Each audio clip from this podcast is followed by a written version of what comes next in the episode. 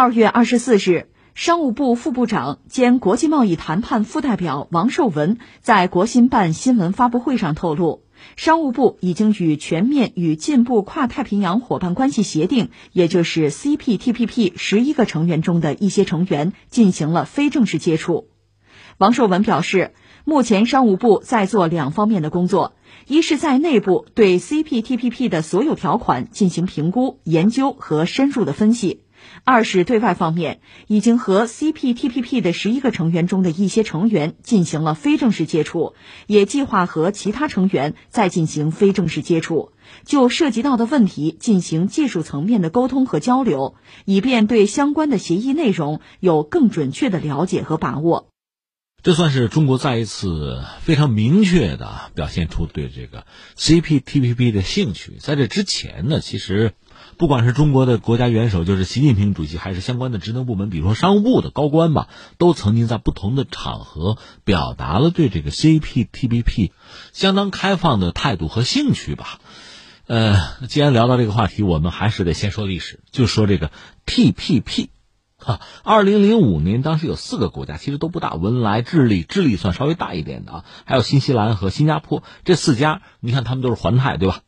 他们是等于说推了一个东西，就是呃四国协议发起了一个就是跨太平洋的战略经济伙伴关系协定，这算是最初的那个 TPP 吧。后来美国加入，因为美国把自己也作为一个太平洋国家吧，美国体量太大，他一加入。这个原来呢很小的贸易圈，一下子变大了，重要性也变大。因为美国是全球最大的经济体，它本身也是一个发达国家，它有非常庞大的国内市场，所以它加入之后呢，这个 TPP 等于说就一个是成型，再就是片头沉。至于奥巴马当政之后成为美国总统之后呢，他很好的利用这个 TPP。那你看这是跨太平洋的，他还有一个跨大西洋的，就是和欧洲国家也搞一个类似的东西。那你看这美国等于左右开弓嘛。一个全球性大帝国在经贸领域啊，大帝国的这个形态，这个构型就成了。而且它除了在经济上考量，它有政治上的考量。就这个 TPP 本身是要把中国排除在外的，是孤立中国的。呃，当然它有它那套理论。你比如说 WTO，WTO 现在一百多个成员国啊，你说达成一个共识非常之难，所以 WTO 再往前走不容易了。而中国加入 WTO 之后呢，那至少美国人认为中国人占便宜了啊，呃，全球化的受益者。该占的便宜让中国人占了，那现在怎么办？我再搞一个，搞一个高质量的自贸，一个是把中国排除在外，再就是自己拉着一帮盟友啊，为推动这个区域经济的发展。因为美国是最大的经济体，有最大的市场嘛，它还能够得益。另外，美国不是要重返亚洲、亚太再平衡吗？哎，这一系列的组合拳，这针对中国的意图是很明显的。但是呢，但是这个计划赶不上变化，就是特朗普上台，上台第一天。就宣布说对我不玩了，退出。奥巴马的政治遗产我是不接着呀，自毁。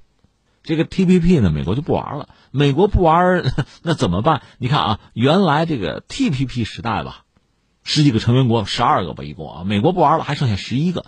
这十一个呢，由日本牵头又搞了个 CPTPP，算是个升级版。那日本呢，作为一个你说领头羊也好啊。说是一个看守者也好，怎么叫看守？就是美国带头大哥嘛。美国不玩了，我们盼着他回来。他回来之前，我先给大家看着啊。这是日本。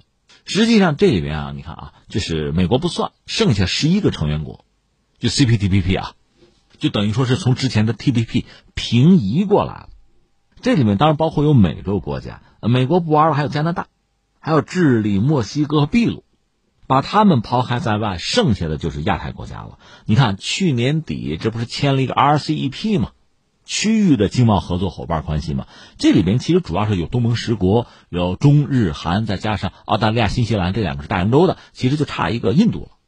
本来是十六国签，最后是十五国签的啊。但是我们说那个 RCEP 里边，去大量的成员国和这个 CPTPP，或者说提前那个 TPP 是重叠的。你比如说日本、澳大利亚、新西兰，那么新加坡、越南、马来西亚、文莱，大量的东盟国家。另外值得一说的是韩国，韩国现在不是 CPTPP 的成员，因为日本牵头，韩国当然说这算算小九九啊，日本也未必愿意他加入。但是文在寅表示说，我们想进去了，我们要加入啊，有这个意愿。这算是我们用一点时间说清楚这个 TPP 啊，进化到 CPTPP。就这么一个过程啊。那至于我们中国的态度呢，也很有意思。最早我们对就奥巴马的那点小心思是心知肚明，所以当时在国内呢，从学者就是说学术圈呢有不同的声音，有的说这相当于二次入世嘛，就再一次加入 WTO 嘛。那早晚要加入的话，咱不如早一点。还有一派学者说：“你拉倒吧，你想人家愿意让咱们加入吗？如果不想让咱们加入，他尽可以提一些苛刻的要求和门槛，让你加入不了。所以我们要早做准备，要准备着应对这个 TPP 对我们的影响和压力。你看，不同的声音其实都有道理。这是当时中国对于这个 TPP 的态度，而当时官方并没有急着表态。事已时移啊，你看，二零零五年最早那个 TPP 雏形就已经有了，然后是美国利用它鸠占鹊巢。”针对中国就搞起来，然后到二零一七年吧，特朗普等于说又撕毁了协议，退出 TPP。就整个这个过程之中呢，中国也是应该说是冷眼旁观吧。但是我们说从那个时候到现在，确实事易时移啊，形势发生很大的变化，就是一些所谓发达国家，包括美国对于 TPP 的认识啊，对里面一些条款的理解也在变化。你比如说，它里面有个条款是工会直选工会啊，是吧？可以跟政府干闹啊。这确实是西方的一个逻辑，我们不说对错啊，这个玩法原来是想强加给中国的，可是时至今日，西方国家自身也认为这么搞不行啊，乱起来了，让中国乱倒是次要的，我自己也乱啊，所以这些条款他们恐怕也得考虑是不是重新要修正，就说 CPTPP 也好，之前的 TPP 也好，那个门槛啊，里边一些条件哈，在潜移默化的发生一些变化。以前呢，可以用来阻碍中国进入的一些条款，现在其实在发生转化。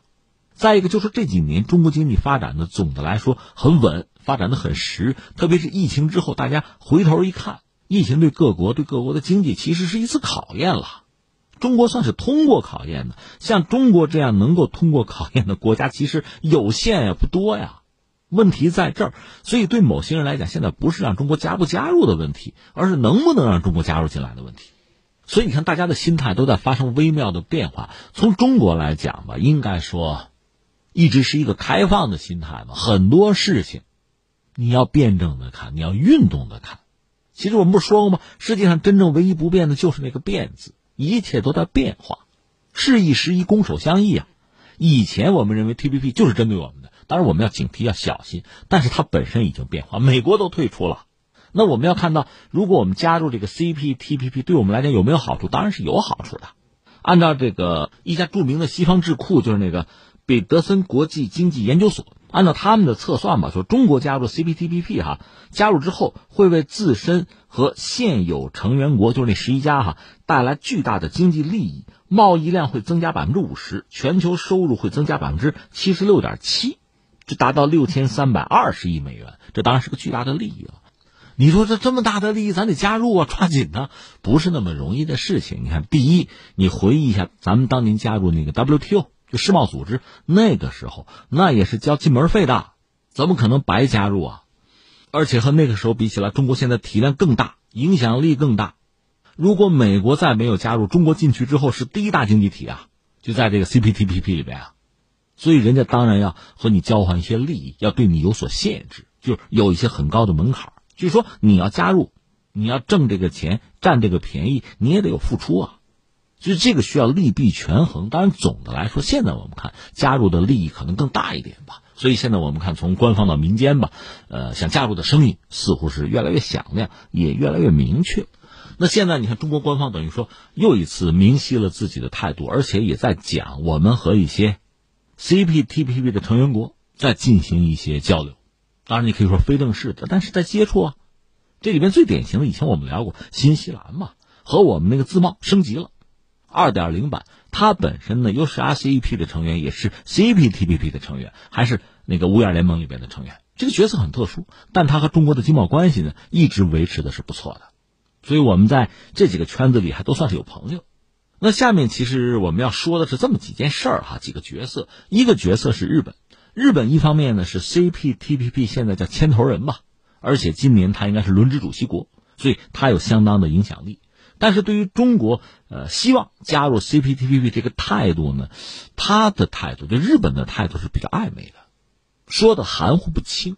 一方面我们知道，你作为一个牵头人吧。作为一个这朋友圈的群主吧，你当然希望这个圈子越大越好，影响力啊、什么份额等等，那肯定是越大越好。从这个角度讲，当然希望中国加入，也希望美国加入。但另一方面，日本表了个什么态？就是说，这关键是我们这些条款吧，就是要求比较高，规格高，对吧？我们这个 CPTPP 质量比较高，中国能达标吗？对吧？达不了标进不来啊。他表达这么一个态度。哎，那你到底是想让我进去，还是不想让我进去呢？坦率讲，我觉得日本很难有态度。为什么？是涉及到另一个角色，是美国。因为日本美国的关系，我们知道是一个盟友关系。我们也多次讲过，从美国那个角度讲，他和盟友的关系不可能是平起平坐的，要么你是老大，要么我是老大。所以和日本的关系并不对等。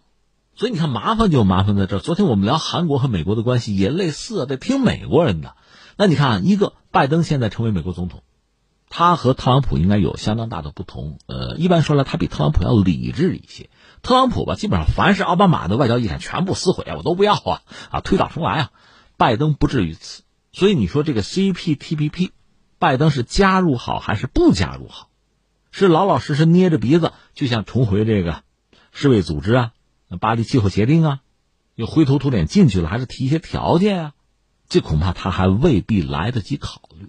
但总的来说，美国加入 CPTPP，按说也是大势所趋，因为这是之前奥巴马时代就思考过的问题。拜登当时是副总统嘛，但是至今呢，他并没有表态。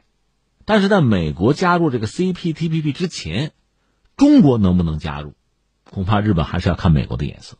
那中国现在比较积极的态度，其实对美国也是一个鞭策吧，也是个促进嘛。你进不进来，那中国可要进来了啊！一定要让中国进，那你美国应该先进啊。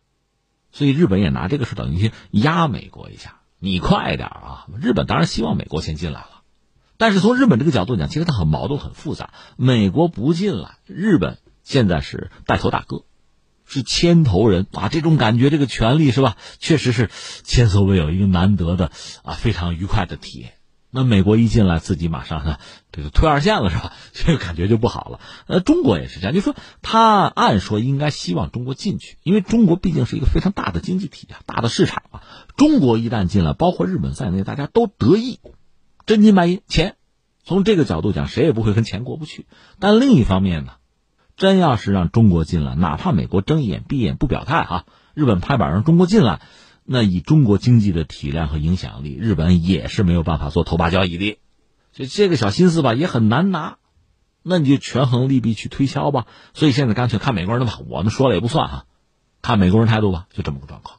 那最后我们总结一下啊，呃，先说中国，从中国呃官方的态度来讲，还是很积极、很开放，愿意加入啊，可以谈。现在我们就开始探讨，而且呢，你们那个圈子里有些是我们的朋友，聊一聊，接触接触哈。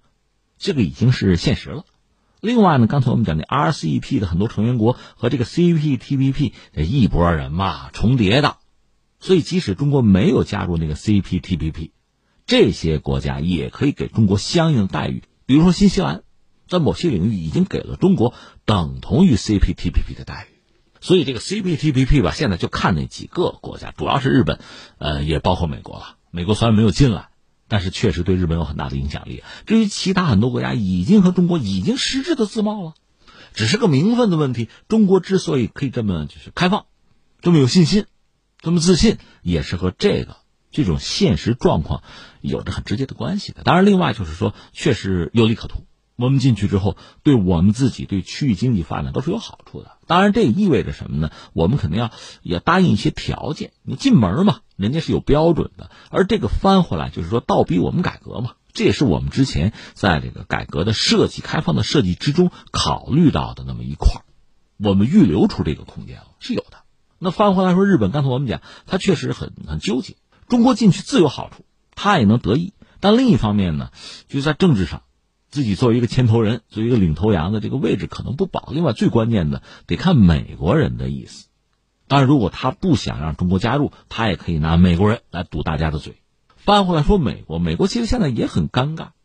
拜登一直在讲，美国回来了啊，全球领袖回来了。你如果真是一个全球领袖啊，那么全球这个秩序，你得维护吧，公共产品你得提供吧，公共服务你得提供吧。你要没有这个能力的话，就是经济上如果有很大的问题的话，你还是扛不住的。扛不住怎么办？就需要朋友帮忙。有的是你的盟友，比如日本这样的，你就是薅羊毛就是了哈。有的不算你的盟友，但是可以成为合作伙伴，比如中国，全球第二大经济体，这个你是绕不过去的，明摆着的事情。更况且当年中国加入 WTO，我们就说当时的美国领导人傻吗？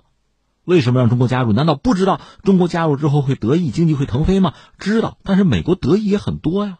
所以现在到了他们再算一次账的时候。